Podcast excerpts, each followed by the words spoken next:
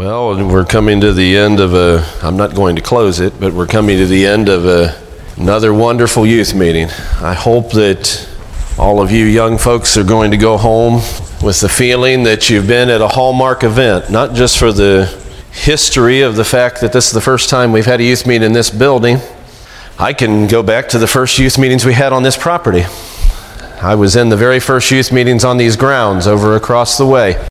And you can say after this youth meeting that you've been in the first youth meeting in this building. That's a privilege to be able to say. As beautiful as this facility is and the spirits of the people, I want to, before I say anything else, say how much not only I've appreciated the youth meeting itself and how much I've appreciated the spirit I felt from you as youth, which I've been saying that for years. It is a wonderful thing when it takes no effort to be able to say that we've got a wonderful group of young people. You don't have to choke it down and say, well, except for a few or except for these 50 problems that happen. Isn't it a blessing to know, and I guess I'm saying this to the adults, that there is a generation in place to carry this on with the quality of these young people? It's a precious group of young men, precious group of young women. And then I appreciate, of course, as we always do when we're here in Louisville, the courtesy and the consideration and the hospitality that is just a hallmark of this local assembly. It is a hallmark of this assembly. You could define hospitality and order by the way this assembly operates, and that's a wonderful thing. So appreciate, Brother Gillespie, what we've seen in the meeting thus far. Appreciate what we've received. I came to the meeting with my notebook empty. I didn't come with any pre planned thing to say. I still don't have anything pre planned to say. I didn't come with any words. Now I'm going to say that and show you my notebook.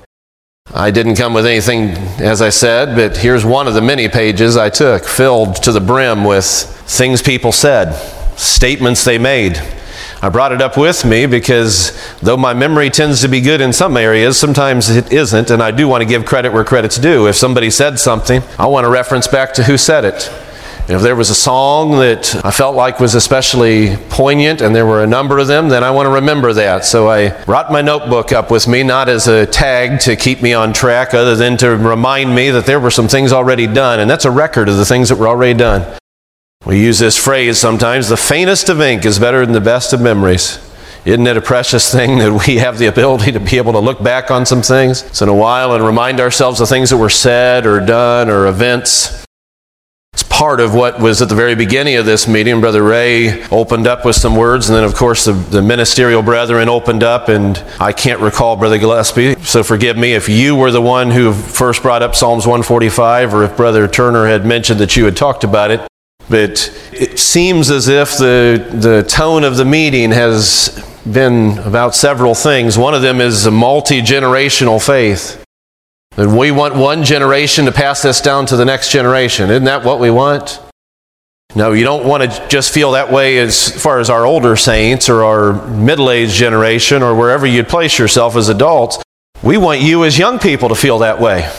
That you want to pass this down. We don't want you to feel like you're just beneficiaries. You are. And you are beneficiaries of an incredible inheritance. There's things you've been given through the years in these youth meetings, things you were given in this youth meeting that are incredible treasures you just aren't going to find anywhere. There's experiences that you had. Brother Stevie here I was there yesterday in the beginning part when he was praying. I'm going to tell you, it blessed my soul to pray with you, Stevie.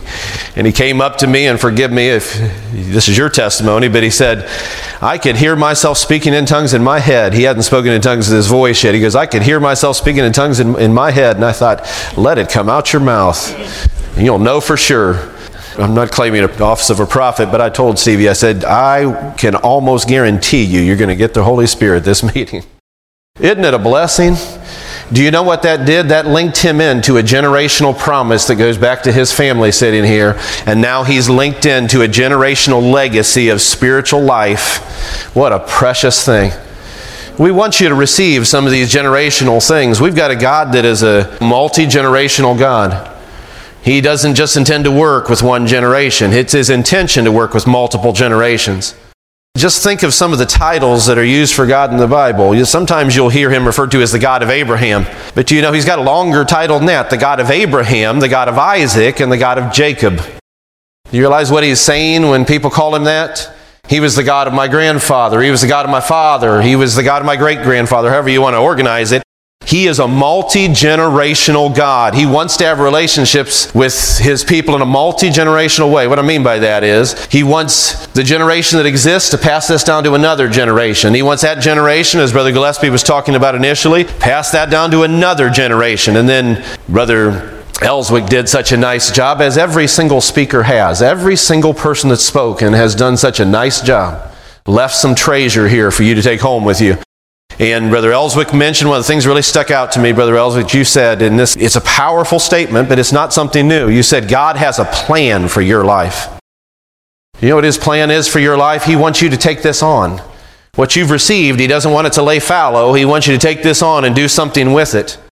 You may not realize just how valuable what you've received is. I was thinking as Brother Stevenson was talking here about some of his experiences, and Brother Ross was talking about some of his experiences in the meeting we had upstairs, and others have as well. Talked about some of the experiences they've gone through to get them where they've gone, and how some of those weren't experiences you would think would be productive. You'd think they'd be counterproductive. Bad things happened. It didn't go the way I wanted. You know, I imagine all of you would agree if you're being honest with yourselves. Do you know when things don't go the way you want, that's always bad, isn't it? If it doesn't go the way you want, that's a bad thing, right? Right? It's not a bad thing. Maybe the way you want it to go is the worst possible thing that could happen to you. It's not always a bad thing. I completely agree with what you said, Brother Stevenson, about how God doesn't set you up for failure, and you had quoted that. But I'm going to qualify it a little bit, so forgive me. I mean it in the I in complete agreement with you. God doesn't set you up for failure unless you're on the wrong track. If you're on the wrong track, God will set you up for failure. God's never going to set you up for failure, though, in terms of your life with Him. He's never going to set you up so you'll lose your relationship with Him. The only way He'll set you up for failure is if you're going down the wrong direction. He may have put a lot of roadblocks in your way that you are going to stumble over and have one problem after another. And He may also do some things in your life that'll try to bump you into the right channel, in the right direction for your choices. I really appreciated all that you young men and women added in your testimonies and statements. And one of the things that stuck out to me, this young man from Kansas City, Brother Clark, gave that story about the man with the wheelbarrow. Wasn't that an interesting picture to have in your mind? Here's a man going back and forth with this wheelbarrow. I'm not going to go through the whole story. You heard it last night. Man going back and forth this wheelbarrow and telling him, You think I can do it? He goes back, Well, yeah, you can do it. You know, it's easy to have confidence in something when you're not involved in the process, isn't it? Once he got put in the wheelbarrow, now you got to have confidence that not only can he do it, but there is another factor. He can do it with the weight of you sitting in there. That changes things a little bit, doesn't it? You know, God does things like that. God demonstrates sometimes that he's capable by some of the things He takes us through, some of the faith building things that He does in our lives. See, God wants to build your life on a foundation of faith, but it's not just a one time foundation. It's not that just that you claim a belief in Him. He's going to have experiences that you're going to go through. They're going to build lines of experience. Something happened, and I know my God is real. I know He's real. He did something that demonstrates His reality in a way only God could do. That's an anchor, isn't it? When you know God's done something, He's answered a prayer for you, He's met you in some way. When I was a young child, probably not yet old enough to be in the youth, maybe 10 or 11, 12, right in that range, before I received the Holy Spirit, I received the Holy Spirit at 12 years of age. I was out in the woods all the time. I always had to be exploring, climbing trees, you know, getting into whatever kind of trouble I could get into in the woods. We had a vocational school not far from where we lived. Behind that vocational school was a deep woods. We were back there exploring one day, and in, in, the middle of doing some construction around the vocational school, they dug out a big, big pit, probably 30 feet across by 15 feet deep, and they'd filled it with water. I don't know if they planned on making a fishing hole out of it or what their goal was, but they filled it up with water. And somebody had built a little raft and set it on the side there with tires on the bottom, you know, a homemade raft. Tires on the bottom of that, and just strips of wood. And you know what's going to happen when we saw that, don't you? You think we were going to just, oh, isn't that nice? There's a raft, there's a pond, and walk on by? You know it's not going to happen. I'll tell you what happened, and let, let me tell you how stupid this was. I couldn't swim. So going out on a 15 foot deep by 30 foot pond is probably not the most intelligent choice. But how could you resist? There's a raft right there. So we got on this raft, one of my friends and I, one of my buddies, and the other one was on the shore and we got as long as sticks as we could get so we could propel ourselves across that little pond. We didn't know how deep it was. Got on this raft and got out and floated into the middle of the pond and just sat there. We didn't move anymore, and we were trying to get back to the shore. And I had a stick that was taller than I am. It was at well, it was at least ten foot tall. I put it down into the water to my shoulder, trying to reach the bottom to move, and nothing. So we're trying to figure out how we're going to splash our way to the shore without falling in. And in the middle of doing that, my friend with me, who wasn't really much of a friend when he did this, thought he was going to save the situation, and he leaned way out over the edge of the raft to try to do this and tipped the raft, and in I went. It was probably one of the most frightening experiences I ever had as a child. The water was dark, and you know, any of you that have been underwater, the pressure of that water pressing on you. I didn't know how to swim, didn't know anything about swimming. I just sank down to the bottom. And I just had enough thought, I guess, or the blessing of the Lord, that I launched myself up from the bottom. I got down as low as I could and just pushed with all my strength. Came up out of the bottom and went back down under the water. I didn't have any way to grab the raft. Mine was wet and my hands just slid off the raft. Went down the second time, and this will tell you he wasn't much of a friend, though he was a friend. He was trying to help. He started moving that raft around, thinking he's going to position it so when I come up I can grab it, and he moved it right where I was headed. Second time I pushed, I was losing my air at that point, and I could tell I'm almost completely out of whatever air was in my lungs, and I better get out of here as fast as I can. My strength I was losing too from all the effort of pushing up through that water. So I came up the second time, and that raft was right above where my head was coming, and I slammed headfirst into the bottom of the raft and blacked out. And I can remember just sinking down to the bottom and thinking, this is it. I don't have enough strength to get back up. All the air blew out of me, and I took in water, and I thought, it's done.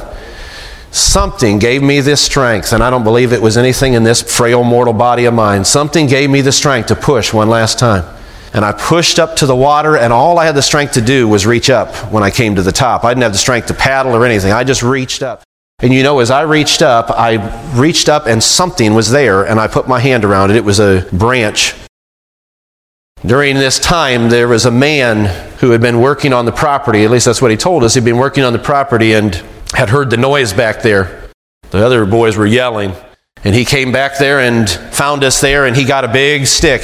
I didn't even know any of this and was holding it out over where I was coming up. And when I came up, I just grabbed hold of that stick. You want to talk about how much chance would be in that? And he pulled me into the shore, and I can tell you he gave me a pretty serious berating. He chewed me out. There's a simpler way of saying it. He chewed me out pretty good, gave me a working over, and then sent me back home. It's one of those examples of when you do something very bad that you really don't get punished for because the punishment was built into the crime. I was terrified from that point forward to doing it again. But what I didn't know is that that whole time my mother had been at home and a terrible feeling had come over her. And she felt like the Lord said to her, Something is wrong with your son. He's in danger. She fell down to her knees and started crying out to the great God of heaven. Now, here's the best part of the whole story. The best part to me is I got out of there alive. But there's an even better part. The next day, she wanted to go over to the joint vocational school and to thank the man for saving her son's life. And they had just started to show up for some of the summer school sessions. And there were one of the directors was there when she came over. She took me over with her. I heard this with my ears. And she said there was a man here that told us he was landscaping around the property for the school for the summer. She goes, Can you please tell me his name and where I can find him? He said, We haven't had anyone working here this summer. Nobody has been working on this property. That was the angel of the Lord, young people. I wouldn't be standing here right now if God had not been on my side. If it wasn't for the Lord it was on my side, I wouldn't be abiding in any sense of the word, but that was one of those linchpin experiences God gave me to let me know He's real. He's real. You know, He's real. Not just in some kind of an intellectual way that you'll find Him in here. You'll find Him in here. But not just as words on a page, not just as a description like a resume. He's real. He's genuine. He is the real thing. That's what's so important about what you feel down here around the altar. You're feeling the reality of His presence. Praise His holy name.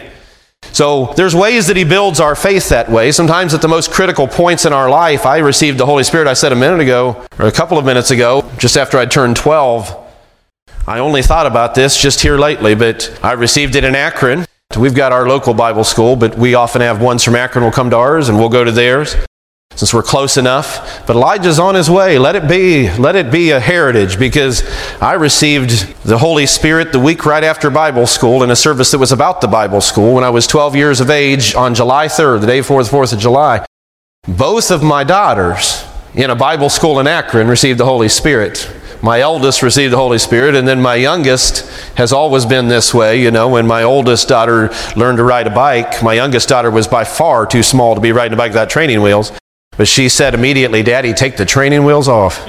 She wasn't about to not be riding a bike like her sister. So Hallie the next year went to Akron and she got the Holy Spirit a day after to a year, a year and a day later. So Elijah's going to be on his way. If he doesn't get in Mansfield first, he's going to be on his way to Bible school in Akron. We already know it works. So I was 12 years of age. It was July 3rd, as I said. My father, he didn't know I was going to receive the Holy Spirit. He was somebody who worked a great deal of hours, so he wasn't in church often, wasn't faithful. And I don't think he even got into the service when I received the Holy Spirit till near the end of the service. But my father loved fireworks. And he didn't just like going to see them. It didn't matter if they were legal or not. He was going to buy all the fireworks he could, cross the state lines, whatever he had to do, and then come back and fire them off around the neighborhood, which the neighbors loved. The local authorities didn't, but the neighbors enjoyed that. Well, he had bought a whole lot of fireworks. And the night of July 3rd, I got the Holy Spirit. He went home so excited that he set off all the fireworks. And I mean, he set them all off. They all went all over the place. Neighbors are yelling and cheering, and they had their own fireworks show in our backyard. And I don't mean uh, moon rockets. I'm talking about some big fireworks that were going off above our house. He was so excited I'd got the Holy Spirit. You know why I needed it so bad right then? Not only because we all need it and how critical it is, young people. That was the last time I can remember my father at home before he left our family. What an important time that God would make me his son. You realize God adopted me right before my own natural father left? Isn't that just like God? God was just taking me under his wing, saying, I already know what your future holds, and I am going to make sure you know I'm here with you, that I'll be a father to you. I did not make positive choices in the years that followed after that. You'd like to think someone filled with the Holy Spirit. Don't follow this track, young people. If God filled you with the Holy Spirit, you use that to be faithful to God for the rest of your days. Use that strength, use that insight that the Holy Spirit brings to be faithful to God. The conditions of what I was going through in my life upset my spiritual equilibrium. It was my fault. It was my choices, but it was created by some conditions. You know, to some degree, processes will produce who you are. You're a product of processes. That doesn't mean you can excuse yourself and say, well, I've had a hard life, so I can act however I want. Listen, young people, I wouldn't be standing here right now if I made that excuse. At some point, I had to take responsibility and say, the choices I'm making have to be better choices. It doesn't matter how bad it was, and I can tell you, I won't tell you here in this kind of environment for the sake of time and other reasons, but I made a lot of bad choices and a lot of things that I had to experience that were very negative. Let me go back just a moment and say this. I was born with a silver spoon in my mouth in every sense that you could use that expression. We sometimes talk like that when we're talking about being born in the body. You say, if you're born in the body of Christ, you're born with a silver spoon in your mouth. You certainly were. What a blessing. I was born with a silver spoon in my mouth in multiple ways. My father was very successful in the business world. He made quite a bit of money, so we had a nice home, a very nice home in a very nice neighborhood. Had all the things that you would think, luxuries of life. And I had a far greater inheritance in the fact that I was born in the body of Jesus Christ. That God filled me with the Holy Ghost. I've made that point to lead you to the next element of this. If I hadn't thought about giving my testimony like this, but it's part of my testimony. When my father left our family, he left in every sense of the word. There was no more support for my mother. If she wasn't going to go with him and he was leaving church and leaving family, he was going far out away from everything. If she wasn't going to follow him, he wasn't going to continue supporting her, which means he just cut off the house payments, the electric. Can you imagine doing this to your children? He didn't pay the electric bills, didn't pay the gas bills. It was cold in the winter for a little while until the family came together and helped us. Isn't that a horrible place to be? He was, I guess, thinking he was going to force her hand, and he didn't. And let me tell you something that integrity in her choices, that she was not going to have her hand forced, no matter what he put her through, is another reason I'm standing here right now, because he would have taken us far from this body. In the middle of that time, because of those conditions, I started making some poor choices. We moved from a very nice neighborhood to the inner city, living in the projects. And right at the time, you want to talk about bad timing, right at the time we moved into these projects, because my mother had not had a job for years, my dad had been the sole supporter. Right at the time we moved into the projects, the two biggest gangs in the nation begin their work in that part of Akron, right where I was living. I was surrounded by the Bloods and the Crips, were the two biggest gangs at that time. I was surrounded by gangs of different kinds. Got to the point we knew each other first name basis. That's nothing to brag about, by the way. But I had a first name basis with most of the gang leaders in Akron, had fought with them or fought against them, and just had been so hurt in my spirit, I suppose, by losing my father and losing everything we had and being in a very desperate situation that I just started making very poor choices. You know what was amazing during that whole time? In spite of that, God was still on my side. I heard such good feedback from Brother Andy Hazlip's testimony yesterday and all the talks, but talking about how there's no guarantee of that. There's no guarantee. You better not make choices, young people, thinking, well, Brother Bear did such and such. I'm going to tell you some things. He did such and such. I could probably do it too. God will do the same thing with me and deliver me. There's no guarantee of anything.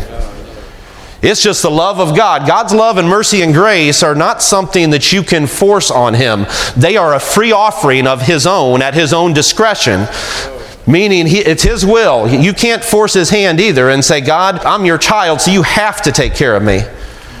You better live a life that'll make him want to take care of you. But let me tell you something if God loves you, he will deliver you from some things.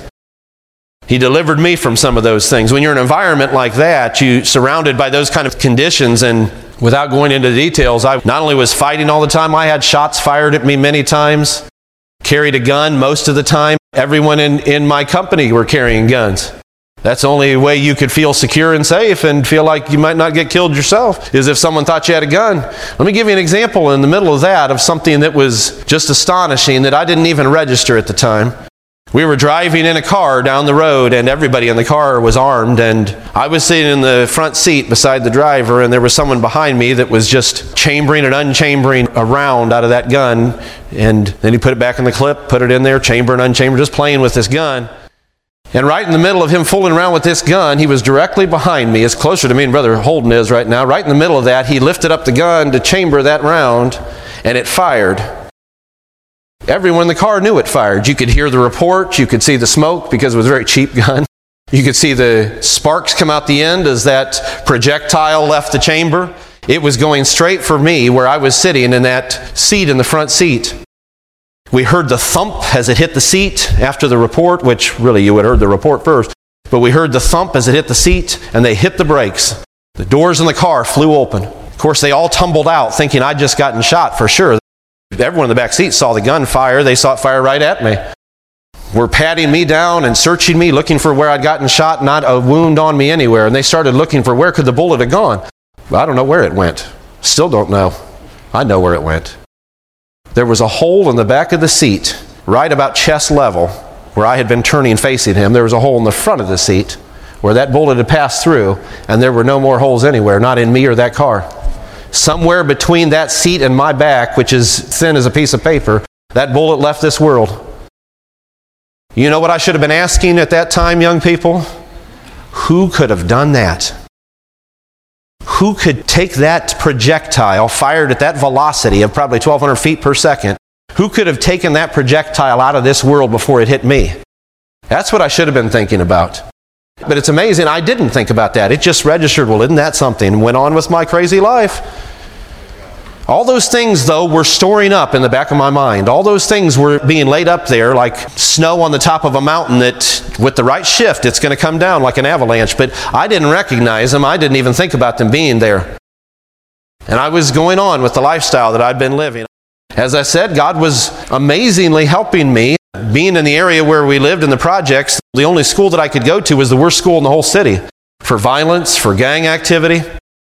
And one of the very best schools was actually closer to me, but the way they drew the lines for the schools, it was only two miles away. The other school was probably 10 miles away. But the way they drew the lines, I was on the wrong side of the line by one block. One block closer, and I could have gone to a, what was a very good school at that time. And I got a letter in the mail, and why I got the letter, I don't know, saying if you're interested in Naval ROTC, there's only one school in Akron that has Naval ROTC, and it's Garfield High School. if you're interested, you'll be able to go to Garfield High School. And I, I wasn't interested in anything, but I was interested in getting out of there. So I said, Well, that sounds good. I'll do that. And I came to love that. Four years of doing that. And I'm singing to Brother Stevenson because there's some similarities, especially done in the future with that. But left church during my high school years. I was living a very rough life, as I said, fighting all the time. This is just a picture of how rough my life was, so this didn't make me rough, but I want you to picture this. Use your imagination. You'll have to use your imagination. Imagine me with a full, thick head of hair. That's the first thing you got to imagine. Now I'm going to ask you to stretch your imagination a little further. Imagine me with a flowing locks of hair down my back. Could you even picture that? Well, if you dig enough into the picture albums of our family, you'll find some pictures. I don't want you digging in there. I, I don't even want my daughters looking at them. I don't want them seeing daddy looking like he's lost his mind. Now, if you don't think that was bad enough, I grew up in the 80s. That's I told you I was in the first youth meetings here, and I had left for a few years. That's when all this was going on. It's my father and these other things. Anybody here know what a mullet is? What are you laughing about? I had a mullet that was the most glorious thing I thought you could have. I took that as flowing locks and primped them up and had that long hair down my back. In fact, when I came back to church, I think I've told this in a youth meeting, but this is just how stupid I was. When I came back to church, I knew I had to cut my hair, but I couldn't bear to lose it. Now, this may not apply to you youth because you may have heard this name, but I know those of you that are my age know this. How many people know who the new kids on the block were? They were a bunch of knuckleheads that were singing at that time, and they all had these little tails. Their hair was fairly short, but they had these little tails that went down their back. So I decided I'm going to have the best of both worlds. I'm coming back to church and I'm going to cut my hair, but I'm not going to cut all of it. I'm going to leave a long tail. And you know what? Brother Moore had just come to Akron at this time, and what a blessing he was to me. I told you I'd lost my father, and God was a father to me. And then, right when I started coming back to the Lord, he just dropped a perfect father for me right into that church. And he still is. I love him like a father now. I thought Brother Moore won't notice. He wouldn't even know if I've got this long tail. I just keep my hair right at the line of my collar and tuck it down. I tortured myself. It only lasted a couple of services, if anyone even knew it was there, because I had that long tail of hair down my back pulling on my neck the whole service long. It was so miserable, and trying to make sure no one knew it was there, you know, and it's running down my back, and I'm pulling at it. I thought, this is not worth the glory of having this long tail. There was nothing glorious about it. It was a, a, foolish thing. But it just gives you an idea of the state of mind I was in at that time. But I told you I was in ROTC for four years, and in spite of all the things that I was doing that were wrong, I was very successful in that. And I don't personally think it had anything to do with any qualities of my own. I just think it was like Joseph in Egypt. God just blessed me. And sometimes, in spite of myself, I was very successful. And by the time I got to the end of my fourth year of ROTC, I was the most decorated officer that had been in Naval ROTC anywhere in the United States. And I had a, a, rear admiral that had already written a commendation for me to go to Harvard University to go on through their law school program and then to go into the military with a bump up in officer status, a bump up to uh, what would have been a lieutenant position at that time. And all that sitting on my plate, acting a fool, and had all those things sitting in front of me. And halfway through my senior year, I got into a fight with somebody. And I really thought my motives were right. I was defending somebody that was much smaller that they were picking on and got into a fight with somebody. And I had a principal that was very frustrated by the fact that I was successful in spite of my bad ways. And so he'd put policies in specifically to try to get rid of me. One of them was if you miss one day of school, your entire letter grade drops. Every day you miss, your letter grade drops again. And I was missing school all the time. I wasn't there half the time, but for some reason I was doing all right. So my letter grades were dropping, things weren't going well, and I ended up getting in this fight and got expelled from school and lost all of that. Lost that scholarship to Harvard University, lost my opportunity to go into the Navy in that way to serve. But you want to know something?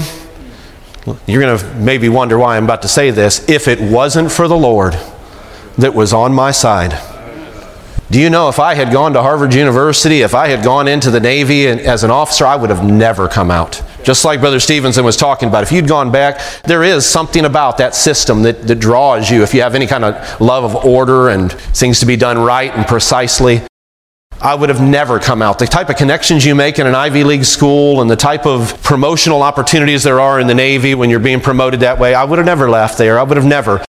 That did something to me as well. It didn't make me feel better. I was mad. I was angry. I'd lost my dad. We'd lost our home. We were living in a very dangerous area. I was dealing with problems all the time. Now, the one hope for me to get out of this has just been taken away from me. You know who I got mad at? I should have got mad at myself, don't you think? I got mad at God. I thought, why have you done this to me, Lord? Why have you taken me through this?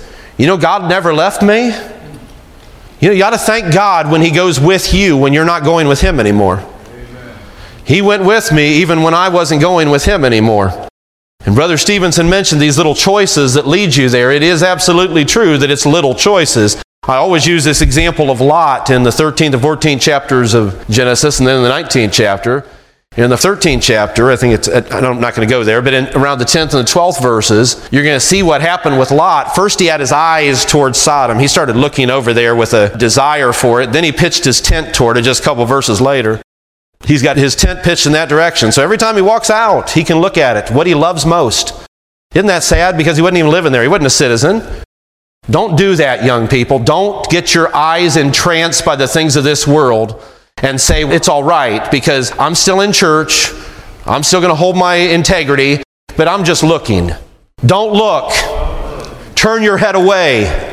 It will entrance you. It will mesmerize you. Brother Brantley did such a beautiful job of presenting that.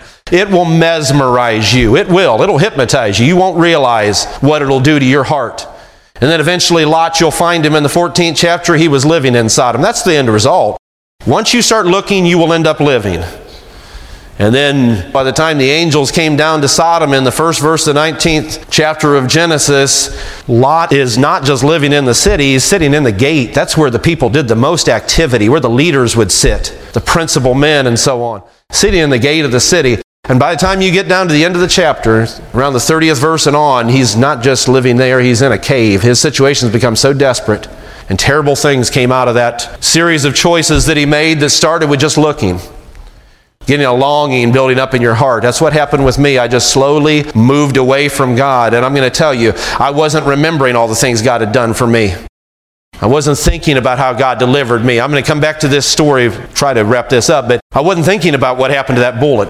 Anyone with common sense would have to think something supernatural occurred for that bullet to not enter my body and to go through the seat where I was at and be nowhere to be found after that. Something supernatural occurred. And there's only one being that has the power to do it. But I wasn't thinking about that. I had turned my mind away from God. And one day I was sitting in the room, and this is just the grace of God. This is going to come back to what I said just a moment ago, and that is that you cannot count on God keeping you if you're going to leave His covering. You can't count on it. He might love you enough to do it. He loved me enough to do it, and I believe He's loved a lot of people enough to do it. We could have testimony after testimony of people that have made missteps and God just brought them back. You can't count on God to do it. But I'm going to tell you, when He reminds you, I was sitting on a couch in my living room, and somebody had just invited me again for probably the hundredth time to come to church. Come back to church is what they were really inviting me because I'd grown up in church. Somebody invited me again, come back to church. And it was a meeting going on. It was in the late 80s, and Brother Jolly had come. And I hope you don't remember what I looked like in that meeting. I hope you don't. It's 30 years ago or more now, but somebody invited me to the meeting. You know, there's going to be a lot of ministers. Why don't you come and just see? Just come and see. That's a good invitation, you know. Just come and see. I didn't want to come. You know, I was sitting in that living room, and all of a sudden, out of nowhere, and I, I only gave you a couple examples because I don't want to be up here long all of a sudden, out of nowhere, every one of those things God had done for me, including that bullet disappearing, started to cascade down through my memory. It was like an avalanche. One thing after another. I filled you with the Holy Ghost. I kept you when your own father left you. I protected you. Bullets passing by you, one fired directly at you. Times you should have probably been in prison and other things because of the lifestyle and the attitude that you had and the constant warfare going on in you, I protected you again and again and again and again. And all of a sudden it struck me that even though I'd forsaken God, He had never forsaken me. Now that sounds so simple. But you know, when that thought struck me, it broke me. I sat there and felt the weight of all those experiences come down on me, and I felt God say to me, You forsook me, but I never forsook you. You cut your love off from me, but I still love you. And as odd as this may sound, I was sitting by a window with the window open, and all of a sudden, for the first time, it seemed like I hadn't been hearing the birds outside, the crickets. All of a sudden, I could hear outside all the birds chirping. And I just felt like life just rushed back into me. And the song came to my mind that the Gaithers sang, My faith still holds. All that faith I thought I'd lost. And you lose your faith, you'll lose your faithfulness. That's the product of losing your faith. If you stop believing in what you're doing, you're not going to be able to be faithful to it very long. Don't lose your faith in what you're doing. This is a special calling, young people. This is a special calling. Don't lose faith that God's called you. Don't lose faith in God's purpose for your life. And Brother Ellswick and so many of these messages we're referring to. Don't lose faith in what God is doing in your life. Even when there's dark times and troubled water and difficult conditions, don't lose faith. If you really believe in the one you're following, you really believe in what it is you're doing, you'll be able to be faithful to it. God wants you to be faithful to the end, not just in the beginning of your walk. He wants you to be faithful to the end. And that just buried me under that avalanche. It just broke me under it, remembering all the things God had done for me. And He reminded me, who but I could have saved your life? Who else but me could have done the things that I did that you're still standing here alive? And when He did it, it just broke me. And I knew I had to go to that service that night. Came in that service. this is what I'm hoping no one would remember that far back. Came in that service with a whole line of gangsters with me. I probably had six gangsters with me, all of all different stripes and sizes and shapes and oddities. I still had my long hair, rough as could be. I doubt Brother Jolly even recognized who I was back there, as different as I might have looked when I was a child, and went and sat in one of the back rows. And right in front of me was one of the young ladies in the church, Sister Charlotte Akins. She had been out of church too during that time. We'd, we'd all been hurt by some things and had excused our choices. Listen, you can be hurt, but that does not excuse you making the wrong choices. It doesn't to get people off the hook that did wrong things, but it doesn't give you the allowance to do wrong things yourself. Amen. We were both sitting there. She was right in front of me, and I had this whole line of thugs sitting there with me. And right in the middle of the service, he was preaching about something. He stopped, just stopped what he was saying, looked out. He wasn't even talking about anything evangelistic looked out and pointed right at where we were sitting, and he said, There are people sitting here right now that God is saying to you, it's time for you to come back where you belong. And just went right on with his message. You know, that shook me down inside. God had already broken me, so I was open. You know, you have to be broken to be open to God. Something has to be broken open. The layers you build up over yourself. Listen, you get to a place when you're coming down these prayer lines and you're feeling too stiff or you're feeling guarded and you're holding yourself. Come on, break through that. Break through that. There's freedom on the other side of that. That's not a protective measure for you to hold yourself against God touching you. The power is on the other side of you surrendering. Power is on the other side of you yielding, not holding up too tight. Let God have control. Let God touch you. And I did that, and God restored me. I told you that song came to me. My faith still holds unto the Christ of Calvary. That blessed rock of ages cleft for me. That brought me back right to the relationship where I had been at and restored back something that, honestly, young people, there is no merit whatsoever in my standing here that I personally did anything to be standing here in front of you, whether I was a youth sitting here, a minister standing here, or sitting in the pews. I've done nothing to merit being a part of this. But you know, God loved me, and I know He loves you. Coming right around full circle to this statements that were made that started this meeting and run all through it. My grandfather laid down his faith in my heart. I didn't accept it, and he was a powerful man of God, a man of great integrity. Every one of us, I hope, would say that about our forebears, but I believe it. I lived with him. He laid it in my heart, but I rejected that faith. But what an incredible thing that God would restore to me something so precious I had rejected. You want to talk about the prodigal? That faith was laid down in my bones, and I'll tell you what, generationally speaking, I was third generation in this body. My grandfather and Brother George White were the first part of the church in Green, what was in Akron at the time. There are two families, and they were the co founders of the work, and they are the ones that made the connection with Brother Sodders and with the other ministers, and that was a part of my legacy. But let me say this before I close anything I'm going to add here, and I want to read something from this 145th Psalm that Brother Gillespie brought up before I do so, but it struck me heavily here lately. We talk about generations and how generations change, and without a lot of effort, every generation without effort will be weaker than the generation that preceded it without effort. There is a decline, a generational decline that just occurs in terms of what a first generation does. And a second generation usually appreciates it, but they don't do everything the first generation did necessarily. Third generation starts to consume and have an entitlement type of a spirit, and they're not making any sacrifices. They might be thankful for what they have, but they're not investing a lot in it. That's a dangerous place to get where you still do have appreciation, but it's not enough appreciation to give anything of yourself. Well, thank you for providing for me. I'm not going to do anything on my part, but thank you. And then eventually get to a point where you just desert it. You just leave the whole process. We don't want this body to be the product of generational decline. We want this body to get stronger with every generation. And I hadn't thought of it in these words before. Maybe you brethren have thought of it many times, but it hadn't struck me this way before. We usually say, What generation are you? My wife goes back further in this body than I do. You know, Brother Ross, her family. She goes back probably five generations, maybe six generations, depending on how you'd count it. My children are now fourth generation. We've got some in here, probably our fifth or sixth generation. That's a great honor, and don't misunderstand what I'm about to say. But we don't want to be second, third, fourth generation. Everybody needs to be first generation. Now, what I mean by that is the first generation is the generation that will give everything for it.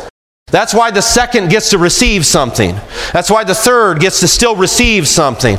We need to not just be one of the generations and receive some of what the generations before us passed down. Let's be first generation Christians. It doesn't matter when you came in, have the type of mindset that I am going to give everything I have to this. Until the church is restored, the job is not done. You can't just sit back and receive everything that's been done. We need people to stand up and work. Be faithful in your attendance, faithful in your giving, more importantly than anything else, faithful in your faith. Stand for the truth. Have a life of integrity. Be a first generation believer. Whatever generation you might find yourself in. And I started saying I wanted to read this here from the 145th Psalm. I'll do that and get out of the way here. Didn't want to be up this long, but I think it's very interesting bracketing what Brother Gillespie had mentioned here in this statement where it says, One generation shall praise another, or praise thy works to another, and shall declare thy mighty acts. That's an important thing. We need to remind the generations to come. It's part of what this meeting's been about, reminding the generations to come of what God has done. I'm trying to do that, telling you some of my testimony. Those are mighty acts, none of mine, all of His. Mighty acts God did. That's a mighty act to save someone's life as dramatically as He did mine a few times. It's a mighty act. We want to remind the generations our God is real. Our God loves us. Our God cares about us. He'll take care of you, young people. He will. When you're dealing with peer pressure and other conditions pressing in on you, don't leave God because of the peer pressure. God's who will take you through it. God's who will get you through the condition. And on the other side, you'll be far better off than you were before. But here in this 145th Psalm, I just think it's interesting, and I'm going to close with this. Notice what it says all around this psalm. In the very first verse, I will extol thee, my God, O King. Listen who's doing this extolling. I will bless thy name forever and ever, day by day, or every day. How does it say it there? Every day will I bless you, and I will praise thy name forever and ever. Who's doing this? I am. Great is the Lord, and greatly to be praised, that his greatness is unsearchable. Tucked right in the middle of this. One generation shall praise thy works to another, and shall declare thy mighty acts. I, here it comes again, will speak of thy glorious honor, of thy majesty, and of thy wondrous works. And men, and that men's in italics, so it may or may not be intended to refer to others, might be still intended to refer to us. There'll be individuals that shall speak of the might of thy terrible acts and declare thy greatness. Listen, though, this is you doing this. That's what I mean by first generation. Don't just count on this generation to pass this on. It's got to become so much a part of who you are that you can pass it on the same way we're trying to pass it on to you. I will bless the Lord. I will praise the Lord. I will extol the Lord. That's not just my father doing that or my grandfather doing that or the generations that came before me doing that. I am going to do it. I'm going to stand for God. I'm going to take a stand in this world. I'm going to lift up His name. I'm going to be the one that the generations that come are going to look back to. I'm talking to you. I want you to say, I'm going to be the one. I am going to be the one that the next generation to come on will say, I can do it, they did it. I can stand, they stood. I can make it, they made it. Praise His holy name. Stand for God, young people, stand for Him. Be a first generation in this day that we're living in.